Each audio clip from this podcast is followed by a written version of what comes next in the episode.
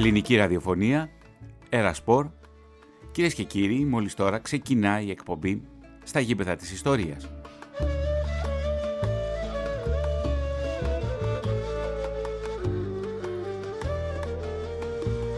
Σήμερα θα ακούσουμε χαρακτηριστικές περιπτώσεις αθλητών που έζησαν και μεγάλωσαν στην πόλη.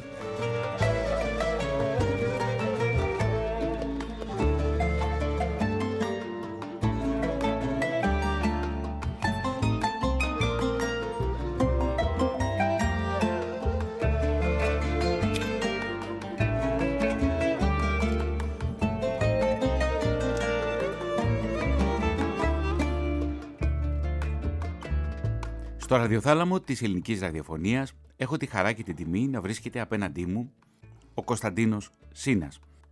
Ο κύριος Σίνας έπαιξε σε μεγάλες ομάδες της πόλης και στη συνέχεια ήρθε στην Ελλάδα τη δεκαετία του 1970 και συγκεκριμένα το 1977. Κύριε Σίνα, να γυρίσουμε το χρόνο πίσω. Πού μεγαλώσατε και πώς ήταν η εποχή εκείνη στην πόλη; Γεννήθηκα και μεγάλωσα στην περιοχή που ονομαζόταν Τα Τάβλα, ελληνικότατη αποπληθισμό της οποίας άλλαξαν το όνομά της σε Κουρτουλούς που σημαίνει λευτεριά επειδή με, με διάφορους πολιτικούς λόγους που είχαν θέλανε να εξαφανίσουν τον ελληνικό πληθυσμό. Η περιοχή που μεγάλωσα ήταν τα, τα Τάβλα. Τα περίφημα τα Τάβλα. Τα περίφημα τα Τάβλα. Είναι ε, χτισμένα σε ένα λόφο της Κωνσταντινούπολης. Όπως ξέρετε η Κωνσταντινούπολη είναι επτά λόφοι. Ένας λόφος είναι τα Τατάβλα.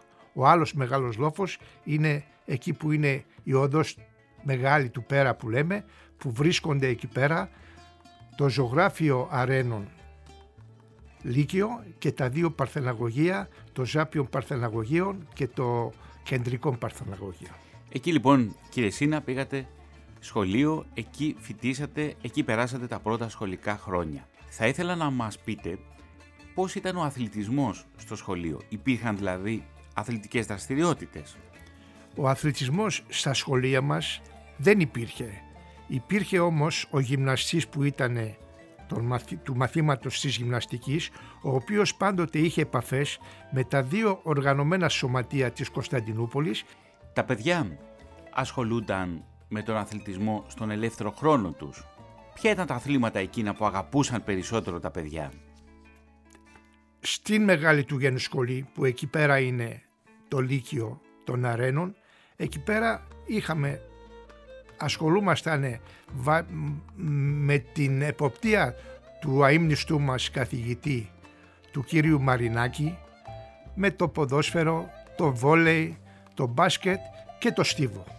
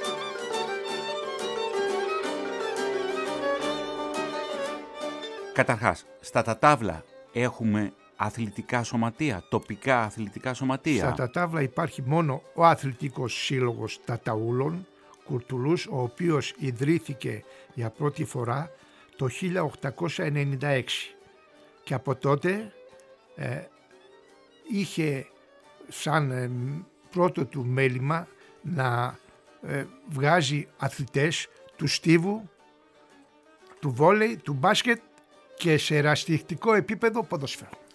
Το 1896 λοιπόν όπως μας εξήγησε και ο κύριος Σίνας, ιδρύεται ο Γυμναστικός Σύλλογος Ταταούλων, που έχει το όνομα Ηρακλής. Ηρακλής, σωστά. Και εξακολούθησε τη δράση του στο ιδιόκτητο χειμερινό γυμναστήριο. Ανέστηλε τη δραστηριότητά του μετά την επίταξη του κτηρίου κατά το Μεγάλο Πόλεμο και τη μετατροπή του σε στρατιωτικό νοσοκομείο. Στο κτίριο αυτό, παλαιότερα, στεγαζόταν το παιδαγωγικό σχολείο. Ήταν παλιό, ξύλινο και ακατάλληλο να χρησιμοποιηθεί ως νοσοκομείο. Αυτός ήταν και ο λόγος που οι Τούρκοι γρήγορα το εγκατέλειψαν, αλλά και δεν έλυσαν την επίταξη, με αποτέλεσμα όταν τελικά το επέστρεψαν να είναι ετοιμόροπο και στο τέλος να κατεδαφιστεί. Για να συνεχιστεί το έργο του Γυμναστικού Συλλόγου, αποφασίστηκε η συγχώνευσή του με τη φιλεκπαιδευτική αδελφότητα. Η πρόοδος, η οποία και παρέλαβε τα όργανα γυμναστικής και τα περιουσιακά στοιχεία του διαλυθέντος συλλόγου και συνέχισε το έργο του στον αθλητικό τομέα.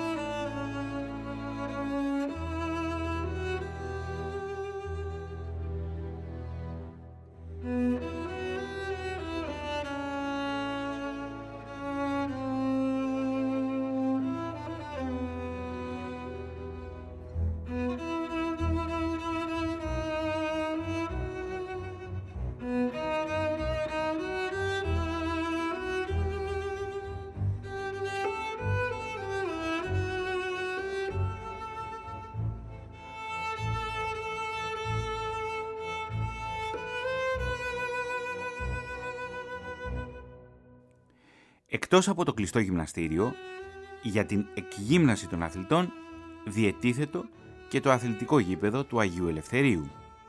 Ο Γυμναστικός Σύλλογος Ταταούλων είχε πολύ καλή φήμη σε όλη την πόλη και έγινε γνωστός και στο Πανελλήνιο όταν δυο νεαροί αθλητές του, ο Γεώργιος και ο Νικόλαος Αλιμπράντης, αναδείχθηκαν πρωταθλητές στο πέταθλο και στα αγωνίσματα της ενόργανης γυμναστικής στους διεθνείς αγώνες που πραγματοποιήθηκαν το 1906 στην Αθήνα. Τότε, στο κατάμεστο αθηναϊκό στάδιο, με την παρουσία των βασιλέων της Αγγλίας, η νίκη των νεαρών ταταβλιανών χαιρετίστηκε με πρωτοφανή ενθουσιασμό. Η ύψωση της ελληνικής σημαίας δύο φορές για τη νίκη των Αλιμπράτιδων προκάλεσε τη διαμαρτυρία της τουρκικής πρεσβείας.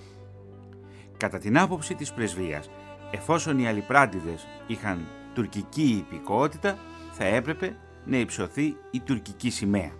Όμως η Διεθνής Επιτροπή των Αγώνων απέρριψε την τουρκική διαμαρτυρία. Η Τουρκία δεν μετήχε επίσημα στους αγώνες προκειμένου να υψωθεί στον ιστό των νικητών η σημαία της και κατ' οικονομία των πραγμάτων υψώθηκε η ελληνική, αφού οι νικητές ήταν Έλληνες στο γένος Εκτός όμως από τους αδελφούς Αλιμπράτη, διαπρεπείς αθλητές ήταν ο Φρατζελαίδης, ο Τραϊανός στο δίσκο, ο Κεφαλίδης στα 100 μέτρα, οι αδελφοί Μπαξεβάνογλου, ο Θόδωρος και ο Κώστας, ο Κώστας Πρίγκος, ο μετέπειτα Άρχον Πρωτοψάλτης, ο Πλάτων Χατζάκης, ο Κώστας Ζαφυρίου στα 400 μέτρα και ο αδελφός του Αντώνης στην ενόργανη γυμναστική ο Κώστας Γεωργιάδης, ο Νικηφοριάδης, ο Χατζόπουλος και πολλοί άλλοι.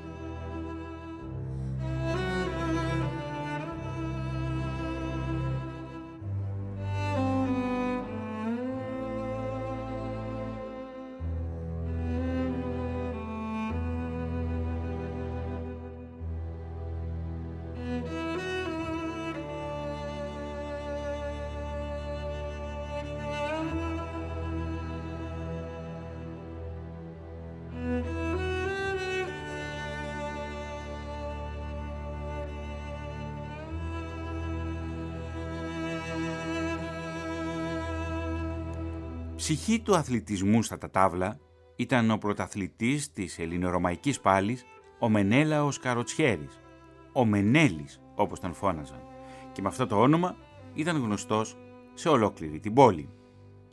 Από τους αθλητικούς παράγοντες διακρίνονταν για την πίστη τους στην αθλητική ιδέα ο γιατρός, ο Νίκος Πυρνάρης και ο Δημήτριος Ζαφυρίου που για πολλά χρόνια και οι δυο τους διατελέσανε μέλη του Διοικητικού Συμβουλίου και στον Ηρακλή και στην Πρόοδο. Το ποδόσφαιρο, ερασιτεχνικό τότε και νέο άθλημα, ήταν ένα από τα αθλήματα που πρώτος ο Σύλλογος το παρουσίασε στην πόλη. Αργότερα, το 1911, ιδρύθηκαν οι δύο ποδοσφαιρικοί σύλλογοι, ο Αστέρας και ο Κινέγυρος, που είχαν τακτικές συναντήσεις στο γήπεδο του Αγίου Ελευθερίου με άλλες ομάδες, που τότε άρχισαν να πρωτοεμφανίζονται. Ο Σύλλογος είχε επεκτείνει τη δραστηριότητά του και στη διδασκαλία της γυμναστικής στα σχολεία της κοινότητας. Από το σχολικό έτος 1912-1913 διέθετε με δαπάνη του για το συγκεκριμένο σκοπό ειδικό δάσκαλο για το μάθημα της γυμναστικής. Παράλληλα με την αθλητική του δραστηριότητα, ο Σύλλογος ανέλαβε να οργανώσει πυροσβεστική υπηρεσία, ανεξάρτητα από την κοινοτική, με σκοπό να αντιμετωπίσει μέσα στον οικισμό τον κίνδυνο από τις πυρκαγιές, που ήταν τότε η μεγαλύτερη συμφορά για τις ξύλινες συνοικίες της πόλης. Γι' αυτό το σκοπό η κοινότητα συντηρούσε 16 έως 20 μόνιμους πυροσβέστες κατανεμημένους σε δύο πυροσβεστικούς σταθμούς, τα κουβούσια, ένα για κάθε νορία της, του Αγίου Δημητρίου αφενός και της Ευαγγελίστριας αφετέρου. Ο Σύλλογος, προκειμένου να βελτιώσει την κοινοτική πυροσβεστική υπηρεσία, διέθεσε 100 χρυσές λίρες και αγόρασε μια τροχύλατη μεγάλη αντλία. Αυτή η αγορά της πυροσβεστικής αντλίας που τη χειρίζονταν τα μέλη του Συλλόγου μαζί με την από πολλά χρόνια ιδιαίτερη φροντίδα της κοινότητας για τη συντήρηση καλά οργανωμένου πυροσβεστικού σώματος από επαγγελματίες πυροσβέστες έδωσε αφορμή στους κατοίκους του γειτονικού και αριστοκρατικού σταυροδρομίου να αποκαλούνε ηρωνικά τους ταταβλιανούς του Λουμπατζίδες. Μετά τη διάλυση του συλλόγου, η αντλία παραλήφθηκε από την αδελφότητα η Πρόοδος, που με τη σειρά της την παρέδωσε το 1919 στην εφορία των προσκόπων, προκειμένου να οργανώσει τμήμα πυροσβεστικών επιδείξεων από τις προσκοπικές ομάδες των Ταταούλων. Και κάπως έτσι κύριε Σίνα ξεδιπλώνεται η σύντομη ιστορία, η οποία όμως δεν είναι και τόσο μικρή, χάνεται δηλαδή στα βάθη των δεκαετιών αφού ήδη από τον 19ο αιώνα έχουμε οργανωμένο αθλητισμό στα τατάβλα και εσείς ως παιδί έχετε αυτή την παράδοση, ακολουθείτε αυτή την αθλητική παράδοση που υπάρχει στα τατάβλα. Την ακολουθούμε, τη σεβόμαστε και την εξηγούμε στις νέες γενιές.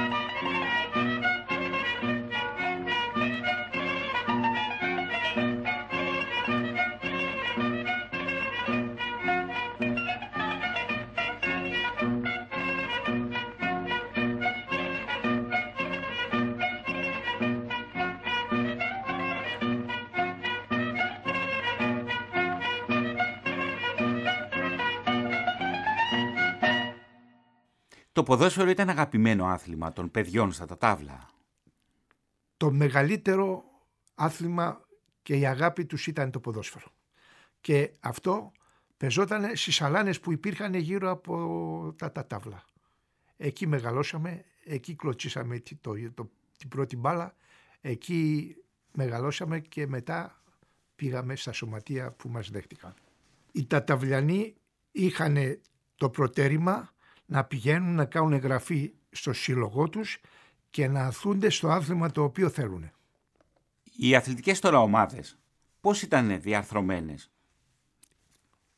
Ε, συγκεκριμένα στην Κωνσταντινούπολη αυτές οι οργανωμένες αθλητικές ομάδες ήταν δύο. Μία αυτή που αναφέρατε προηγουμένως και κάνατε όλη αυτή την περίληψη για τον αθλητικό σύλλογο των Ταταούλων, τα Τατάβλα και ο δεύτερος ήταν ο Αθλητικός Σύλλογος του Πέρα. Αυτοί ήταν οι δύο οργανωμένοι σύλλογοι που υπήρχε και είχαν η ομογενεία. Και συγκέντρωνε τα περισσότερα παιδιά. Αυτά. Ακριβώς. Κύριε Σίνα, συμμετείχαν και τα κορίτσια; Μιλάμε για τα γόρια, αλλά συμμετείχαν και τα κορίτσια όμως σε αθλητικές δραστηριότητες; Κορίτσια συμμετείχαν στο τμήμα θεάτρου του Συλλόγου του Ταταούλων. Είχε τμήμα θεάτρου και ήταν εκεί πέρα τα κορίτσια. Αθλήματα δεν είχαν. Οι περισσότεροι σύλλογοι, και αυτό το βλέπουμε και από τη Σμύρνη, αλλά και στην Κωνσταντινούπολη, οι αθλητικοί σύλλογοι ενσωματώνουν και πολιτιστικές δραστηριότητες. Δηλαδή κάποιοι από αυτούς έχουν μπάντα, φιλαρμονική, έχουν θεατρικές ομάδες, έχουν ομάδες καλλιτεχνικών εργαστηρίων. Δηλαδή είναι σύλλογοι με έντονη κοινωνική δραστηριότητα και παρουσία.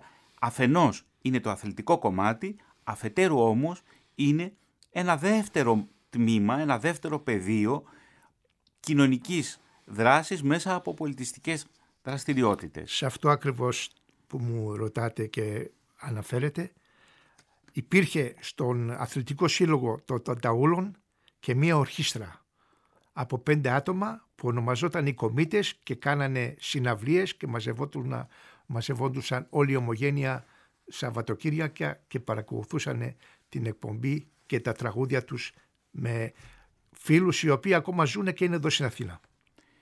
Κύριε Σίνα, επειδή φαντάζομαι ότι από μικρό παιδί σας άρεσε το ποδόσφαιρο λόγω και της μετέπειτα πορείας σας.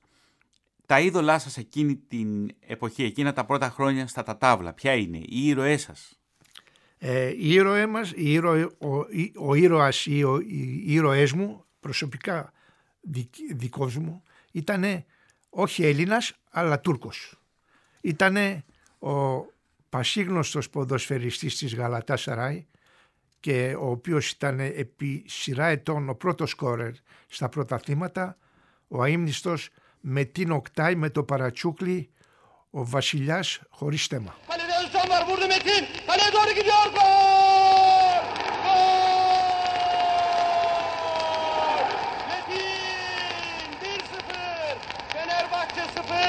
Galatasaray 1, umulmadık anda umulmadık bir gol.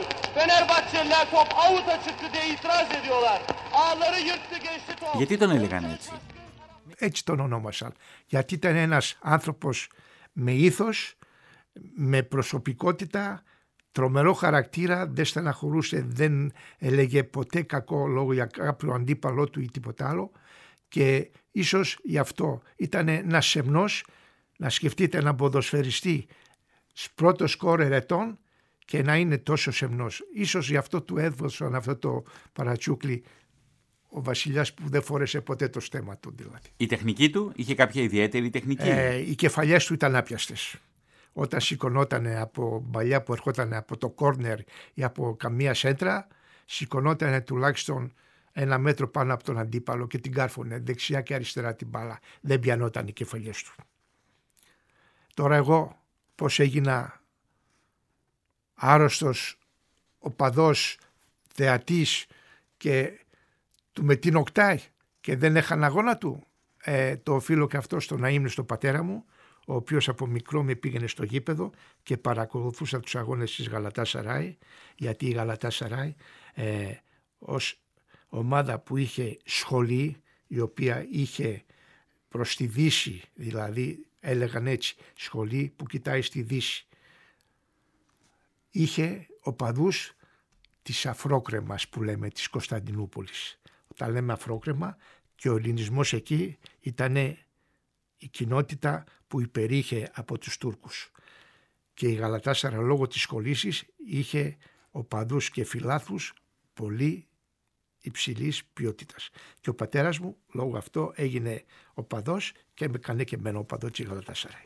Μπορείτε να μας μεταφέρετε την ατμόσφαιρα που επικρατούσε στο γήπεδο, στα γήπεδα τότε της Τουρκίας εκείνη την εποχή που εσείς πηγαίνετε ως παιδί με τον πατέρα σας και παρακολουθείτε τους αγώνες κυρίως της Γαλατά Σαράι. Εγώ τώρα θα σας εξηγήσω αυτό που βλέπω τώρα γιατί παρακολουθώ και τώρα συχνά τα παιχνίδια από την Κωνσταντινούπολη και κάνω μία αναδρομή προς το παρελθόν την εποχή που με πήγαινε ο πατέρας μου και θα σας πω το εξής.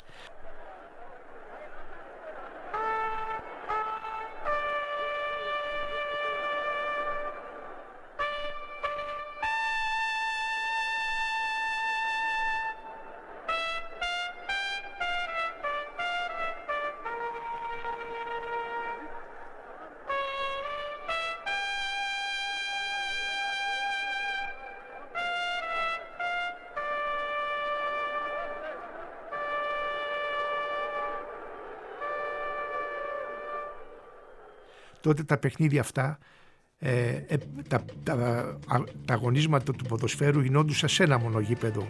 Στο Ντολμά Μπαξέ, το οποίο ήταν το γήπεδο ονομαζόμενο Ινωνού.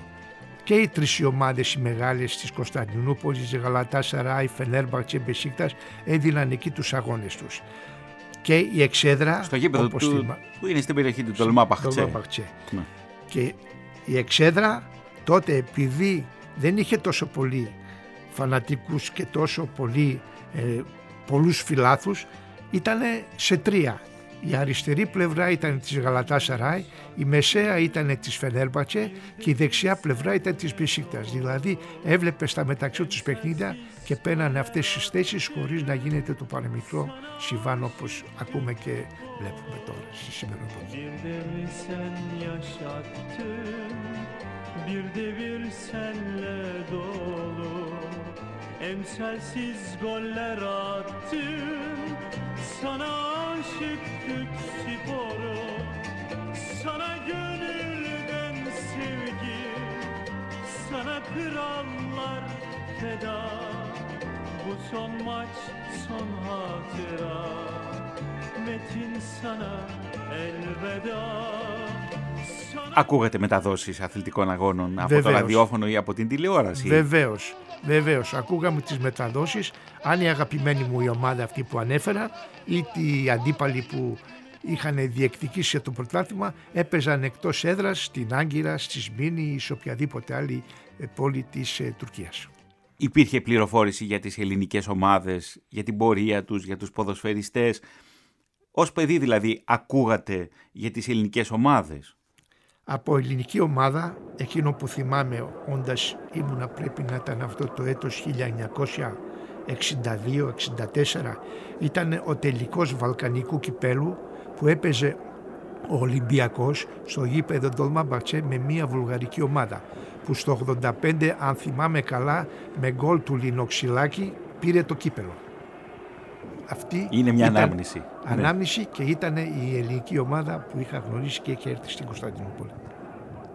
στη συνέχεια, μετά το δημοτικό σχολείο, πού πήγατε; Στη Μεγάλη του Γένου Σχολή, την Πατριαρχική, 1961. Το αρχαιότερο εκπαιδευτικό ίδρυμα του ελληνισμού, αφού ιδρύθηκε αμέσως μετά την άλωση της πόλης. Εκεί λοιπόν, στην Πατριαρχική Μεγάλη του Γένου Σχολή, φυτάτε ως μαθητής του γυμνασίου. Στη μέση εκπαίδευση Εκεί πώς είναι τα πράγματα, πώς διαμορφώνεται η αθλητική δραστηριότητα στη σχολή; Είχαμε τον καθηγητή μας, τον αείμνηστο, τον κύριο Μαρινάκη, ο οποίος μας έκανε στο μάθημα της γυμναστικής, τις ασκήσεις.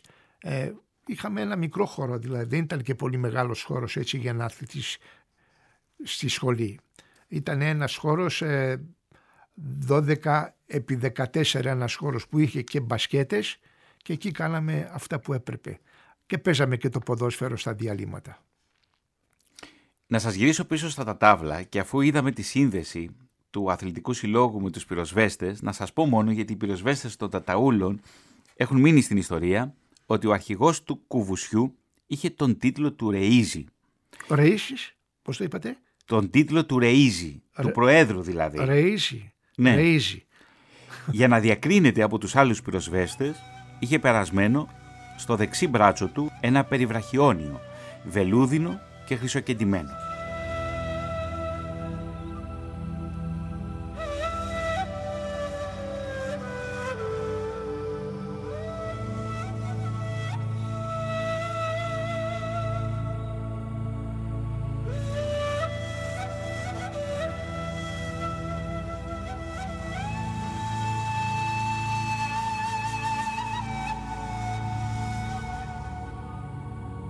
Πολλές φορές ο Ρεΐζης χρησιμοποιούσε άλογο και καβάλα διήφθηνε τους πυροσβέστες στην πορεία τους.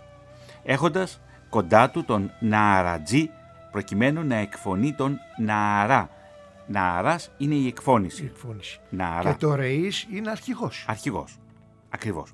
Όταν η αντλία περνούσε μπροστά από το αστυνομικό τμήμα ή μπροστά από κάποιο συγκεντρωμένο πλήθος, ο Ναρατζής εκφωνούσε τον Νααρά Δηλαδή, διαλαλούσε μεγαλόφωνα σε ποια ενορία ανήκε η αντλία και σε ποια συνοικία ήταν η φωτιά.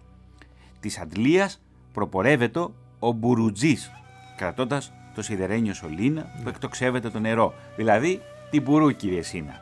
Τη νύχτα ακολουθούσαν οι φενερτζίδες με μεγάλα φανάρια προκειμένου να βοηθούν τους υπόλοιπους πυροσβέστες οι οποίοι τρέχοντας εναλλάσσονταν κατά τετράδες τα κίμια στη μεταφορά της αντλίας.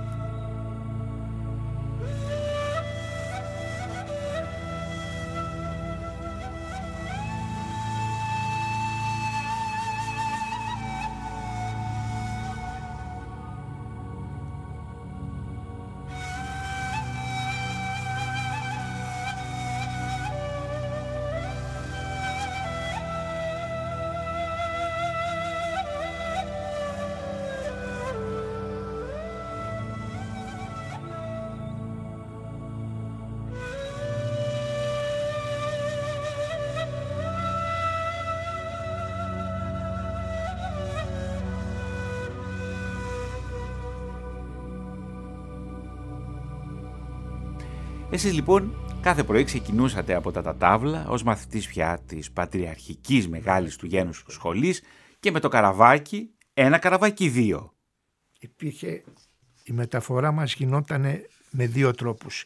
Ή προσωπικά με τον τρόπο που μου λέτε εσείς με το καραβάκι το οποίο το παίρναμε από την περιοχή του Κασίπασα και περνάγαμε στο φανάρι ή υπήρχε η δεύτερη που το μεταχειριζόμασταν πολύ και οι οικογένειες που είχαν οικονομική εμβέλεια και καλή κατάσταση να βάζουν τα παιδιά τους στο λεωφορείο της σχολής, ένα κόκκινο λεωφορείο το οποίο έκανε αυτό, μας παρελάμβανε από, τα, από την πλατεία των Ταταούλων και μας πήγαινε έως μπροστά στο προάβλιο του Πατριαρχείου που εκεί σταμάταγε και μετά ανεβαίναμε τα πόδια στη Μεγάλη του Σχολή. Που όπως είπαμε είναι στο ίδιο χωρικό πλαίσιο, συνομιλεί η σχολή με το Πατριαρχείο. Αλλά πραγματικά προσπαθώ να φέρω στο μυαλό μου την εικόνα και ίσως και οι ακροατές της Ερασπόρ που μας ακούν τώρα είναι πολύ όμορφο να ξυπνάς το πρωί μέσα στην ομίχλη του Βοσπόρου, να παίρνεις το καράβι και να πηγαίνεις και να αναπνέεις αυτόν τον υπέροχο αέρα μέχρι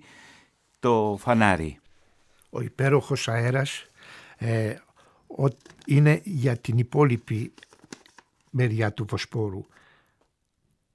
Αλλά στον κεράτιο κόλπο που είναι το φανάρι τότε ήταν πολύ κατάσταση άσκημη με δυσοσμία. Χινότανε τώρα όλα τα απόβλητα, όλα τα λίματα της, της πόλης. Τα οποία τώρα έχουν καθαριστεί και υπάρχουν πια και ψάρια που ψαρεύουν καθαρά. Δηλαδή. Και μπροστά από το φανάρι υπήρχαν τα βυσοδεψία, υπήρχαν πολλά βυσοδεψία. Και πιο πέρα και, και... στο Βαλατά, πιο πέρα που είναι μετά η επόμενη στάση, μετά το φανάρι. Και επίσης στα τατάβλα, κύριε Σίνα, υπήρχαν και πολλά ναυπηγεία.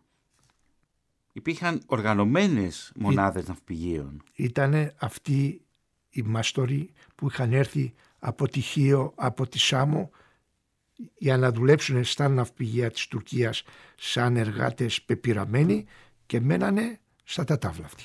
Ελληνική ραδιοφωνία, Ερασπορ, στα γήπεδα της ιστορίας, πρόσφυγες και αθλητισμός και σήμερα ξετυλίγουμε το δεύτερο μέρος για τον αθλητισμό της Κωνσταντινούπολης.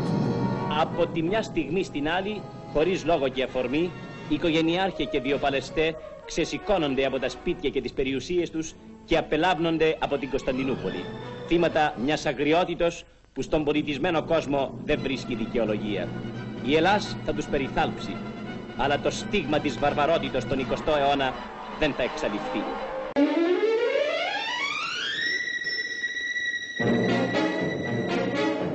Εξακολουθούν κάθε μέρα να φτάνουν στην Ελλάδα οι διωγμένοι Έλληνες που η τουρκική κυβέρνηση απελάβνει αδιακρίτως φύλου και ηλικίας. Ούτε ένας Έλλην υπηκός δεν θα μείνει, ανέφερε ο Τούρκος πρεσβευτής κύριος Ιλκίν. Και καταφθάνουν συνεχώς καταδιωγμένοι γέροντες, μικρά παιδιά, γυναίκες. Η συγκίνηση ζωγραφίζεται στα πρόσωπά τους καθώς αποβιβάζονται στο αεροδρόμιο του Ελληνικού. Τους περιμένει η αγάπη και η περίθαλψη της πατρίδας έπειτα από την αγωνία ενός απανθρώπου διωγμού. Έναν ήπιο με την απορία στα μάτια, μια γριούλα εκατό περίπου χρονών. Τι επικίνδυνα στην αλήθεια στοιχεία για την ασφάλεια της γείτονος Τουρκίας. Στη μεθοριακή γέφυρα Εύρου φτάνουν ομαδικά οι κατατρεγμένοι Έλληνες της Κωνσταντινούπολεως, θύματα αθώα των συνεχιζομένων απελάσεων.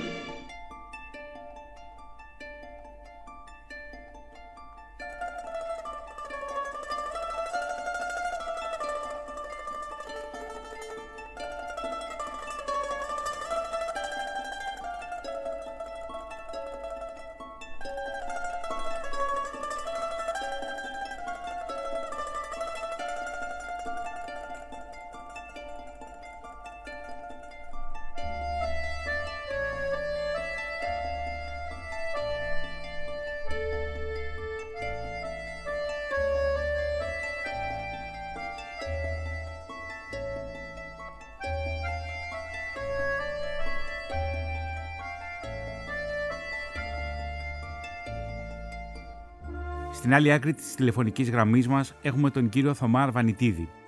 Οι γονείς σας ήρθαν από την Κωνσταντινούπολη μετά τις απελάσεις του 64?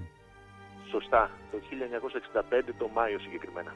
Από ποια περιοχή της πόλης ήρθαν; Ήρθαν από την περιοχή του Πέρα. Καταστάθηκαν στην Ελλάδα πρόσκαιρα για μία εβδομάδα στην Πετρούπολη, μετά καταλήξανε στο Πειραιά και εδρεωθήκανε στη Νέα Φιλαδέλφια. Και εσείς γεννηθήκατε εδώ. Εγώ γεννήθηκα στη Νέα Φιλαδέλφια. Και η Κωνσταντινούπολη πώς μεταφέρθηκε από τους γονείς σας σε εσάς στο νέο χωρικό πλαίσιο; Ε, μεταφέρθηκε διαζώσεις ε, στον καθημερινό μας βίο. Ήταν πάντα πρωτοστατούσες σε όλες τις συζητήσεις. Οι παρέες, οι φίλοι, όλοι οι συγγενείς είχαν έρθει από εκεί. Η πόλη δηλαδή που μεταφέρθηκε στην Νέα Φιλαδέλφια. Και υπήρχε και η πολίτικη κουζίνα, ας πούμε. Ακριβώς και μάλιστα ο πατέρας της μητέρας μου ήταν εστιατόρας με δύο εστιατόρια στην Κωνσταντινούπολη και αποφάσισε το 1968 να ανοίξει και ένα εστιατόριο στη Φιλαδέλφια. Οπότε στο προσκήνιο η πολίτικη κουζίνα είναι από τα γενοφάσκια μας.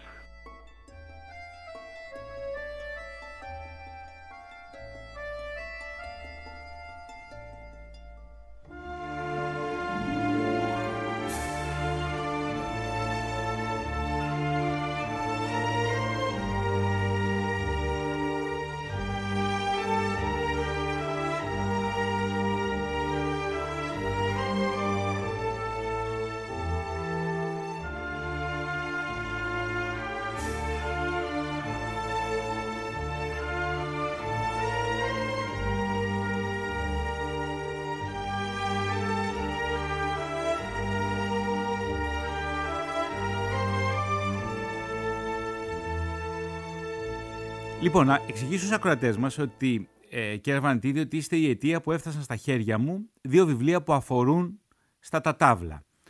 Μάλιστα. Τι βιβλία είναι ακριβώς αυτά; Λοιπόν, τα, τα τάβλα είναι μια συνοικία της Κωνσταντινούπολης η οποία αμέσως μετά την ε, άλωση της Κωνσταντινούπολης άρχισε και δημιουργήθηκε από τους Γενουάτες και στη συνέχεια κατοικήσαν από αμυγός ελληνικό στοιχείο. Ε, ήταν μια συνοικία η οποία ήταν περιχαρακωμένη από όλες τις ελληνικές παραδόσεις. Ε, μέσα εκεί μπορούσαμε να εντοπίσουμε χιώτες, κριτικούς, ε, μυτιλινιούς και ε, ακόμα και από, την, από τα Ιόνια νησιά οικογένειες οι οποίες είχαν έρθει στην Κωνσταντινούπολη να βρουν ένα καλύτερο τρόπο ζωής. Στα Τατάβλα υπάρχουν και ναυπηγεία, υπάρχουν μεγάλες ναυπηγικές, ναυπηγικά εργαστήρια. Σωστά, σαν ναι. καραβοκύριδες που ήταν όλοι και ήταν και ναυπηγοί, ήταν και είχαν μεγάλη τέχνη πάνω σε αυτό. Βοήθησαν εκεί τα, τα καρνάγια τα λεγόμενα που ήταν στον κεράτιο κόλπο ε, να αρχίσουν να χτίζονται καράβια για τις μεταφορές γιατί μην ξεχνάμε ότι η Κωνσταντινούπολη ήταν μεγάλο κέντρο. Διαμετακομιστικό κέντρο ακριβώς. Και ξεκινούσε το εμπόριο που συνέδεε την Ανατολή με τη Δύση. Σωστά. Τα τατάβλα λοιπόν ε, γιγαντωθήκανε και το peak, το απόγειο της, ε, της περιοχής εκείνης έγινε στα τέλη του 1800 με αρχές του 1900 και ο, ο επίσκοπος Πάμφιλος Μελισσινός Χριστοδούλου αποφάσισε να συγκεντρώσει όλα αυτά τα στοιχεία. Το 1913 έκανε μια μεγάλη έκδοση η οποία χρηματοδοτήθηκε από πάρα πολλούς ευεργέτες ε, η οποία αυτή η έκδοση πρωτογενής εγώ δεν την έχω βρει. Έχω βρει ηλεκτρονικά αρχεία τα οποία λόγω της δουλειάς μου θεώρησα σκόπιμο να, να παράγω σε μικρά αντίτυπα και να τα δώσω στην, στους ανθρώπους που μέχρι σήμερα έχουν βοηθήσει το Σύλλογο. Όλη η ελληνική κοινότητα στην Κωνσταντινούπολη, από όλες τις γειτονιές, είχαν μια έτσι μεγάλη δραστηριότητα στα κοινά.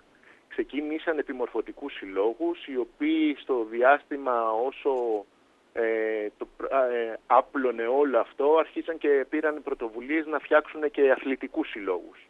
Ε, παντάμε αθλητικούς συλλόγους στο, στην ευρύτερη Κωνσταντινούπολη από το, ε, από το 1870 και μετά, ε, τους οποίους ε, στην πορεία ε, γίνανε κάποιες ζυμώσεις μεταξύ των ε, γειτονιών και αρχίσαν και μεγαλώνανε ιδιαιτέρως κάποιοι σύλλογοι όπως και ο σύλλογος Ηρακλής που λεγότανε τότε και το 1896 έγινε σύλλογος Τατάβλα. Οι γονείς σας σας μετέφεραν πληροφορίες σχετικώς με την ε, αθλητική δραστηριότητα που υπήρχε στην πόλη ε, ενώ ζούσαν εκεί και αποτελούσαν μέρος της κοινότητας των Ρωμιών; Βεβαίως, γιατί όλη η κοινότητα των Ρωμιών ήταν, ε, ήταν ενεργά μέλη όλων των συλλόγων που είχαν δημιουργήσει και ήταν, δεν υπήρχε περίπτωση να μην ασχολιόταν κάποιος με κάποιο άθλημα.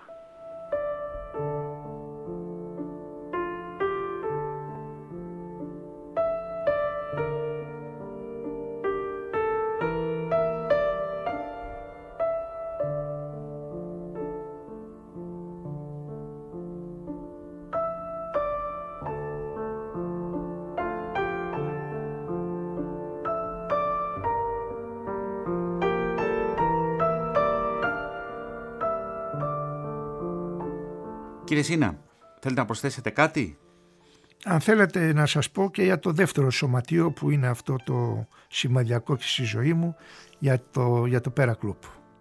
Ιδρύθηκε το 1923 και υπάρχει μέχρι σήμερα με, τα, με τις δραστηριότητες στο βόλεϊ, στο πινκ στο στίβο και ποδοσφαιρικό επαγγελματικό. Και στο μπάσκετ. Και στο μπάσκετ. Έλληνες Ρωμοί που έφυγαν μετά το 24 και 25 ήρθαν εδώ και ίδρυσαν την ΑΕΚ τη σημερινή το 1926. Έχει βγάλει σπουδαίους ποδοσφαιριστές. Αν θέλετε να σας τους ονομάσω. Είναι ο Ιορδάνου που έπαιξε στην ΑΕΚ. Είναι ο Σοφιανίδης ο αείμνηστος. Είναι ένας άλλος ο οποίος έπαιξε στην Παναχαϊκή, ο Αβράμο Καλφίν ο Γιάννης ο Κόκκινος που ήταν τερματοφύλακας στον Ατρόμητο. Αυτοί όλοι περάσανε από το Αθλητικό Σύλλογο του Πέρα. Βέβαια προηγουμένως όταν αναφέραμε για το σύλλογο των Ταταούλων και αυτός ο σύλλογος έβγαλε δύο ονόματα τα οποία θα τα ξέρετε και τα γνωρίζει όλη η ελληνική η φίλιος. Είναι ο Στέφανος Θεοδωρίδης ο οποίος έπαιξε και στην ΑΕΚ και στον Ολυμπιακό και ο άλλος ο μεγάλος ο παίκτης που τον θαύμασε ο περίφημος αείμνησος Ιταλός Μπατσόλα ο Μπάμπης ο Λαβαρίδης. Υπάρχουν όμως και δύο παίκτες οι οποίοι βγήκανε από τα πριγκυπώνισσα και συγκεκριμένα από την πρίγκιπο. Δύο Έλληνες φημισμένοι. Ο ένας είναι ο Λευτέρης ο Αντωνιάδης, ο φημισμένος της Φενέρμπαχτσε Και ο Τσούκ Λευτέρ. και ο Λευτέρ και ο άλλος ήταν ο Κώστας ο Κασάπογλου.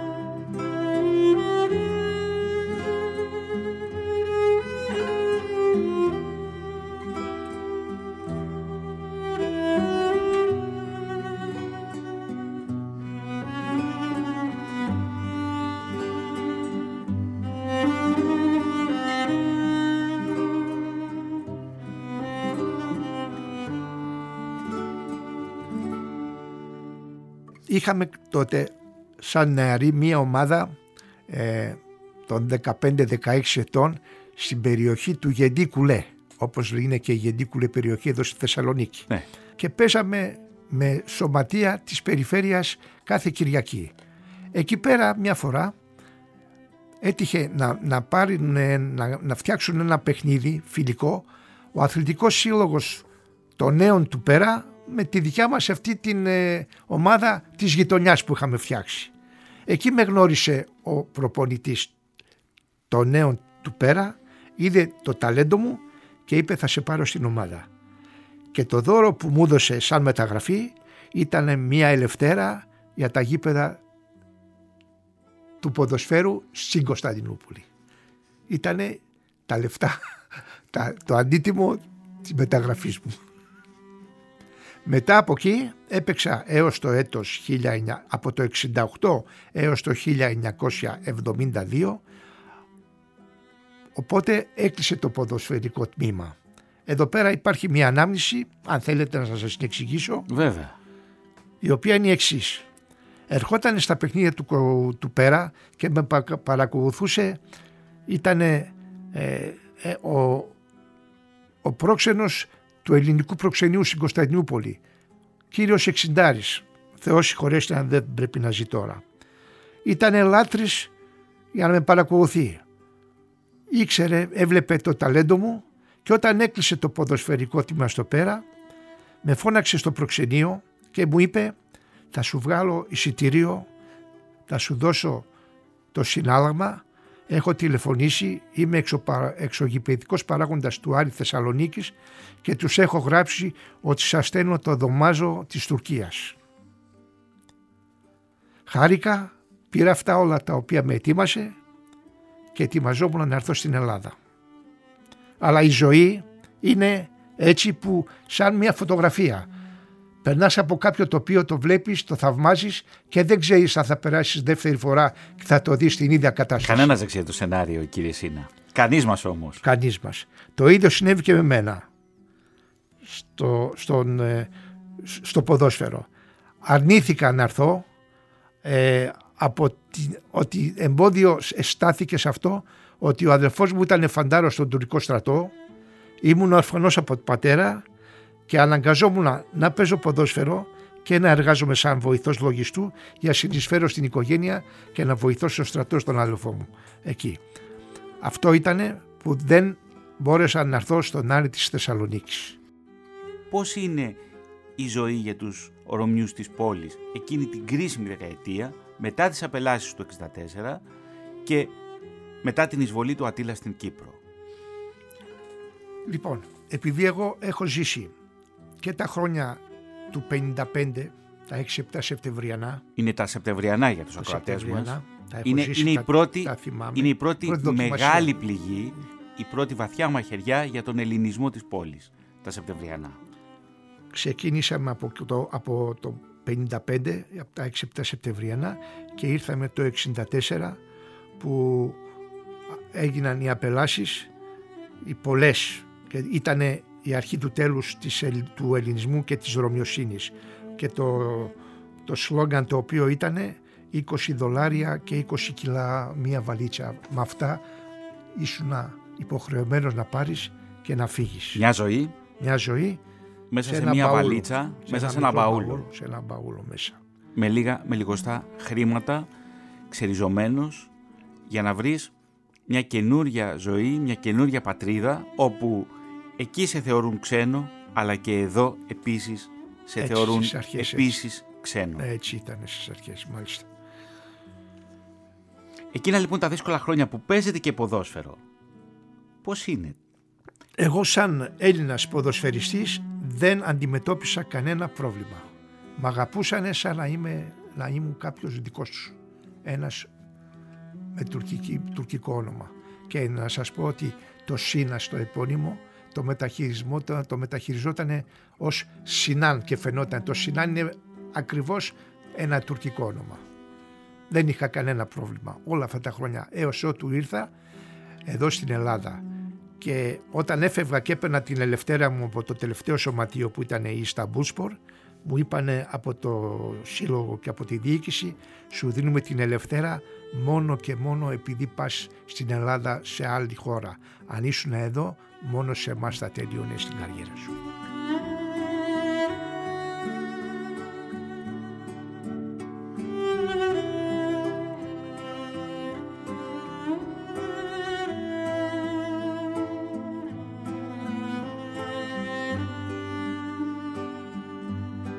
Σκεφτείτε ότι το 2016 ε, διοργάνωσαν προς τιμή προς το, για το όνομά μου μία δεξίωση στην Κωνσταντινούπολη στο σύλλογο των ε, δημοσιογράφων όλοι οι παλέμαχοι της εποχής μου ηλικία για να με τιμήσουνε μου έδωσαν τη φανέλα της Ισταμπούλσπορ υπογεγραμμένη με όλα τα ονόματά τους.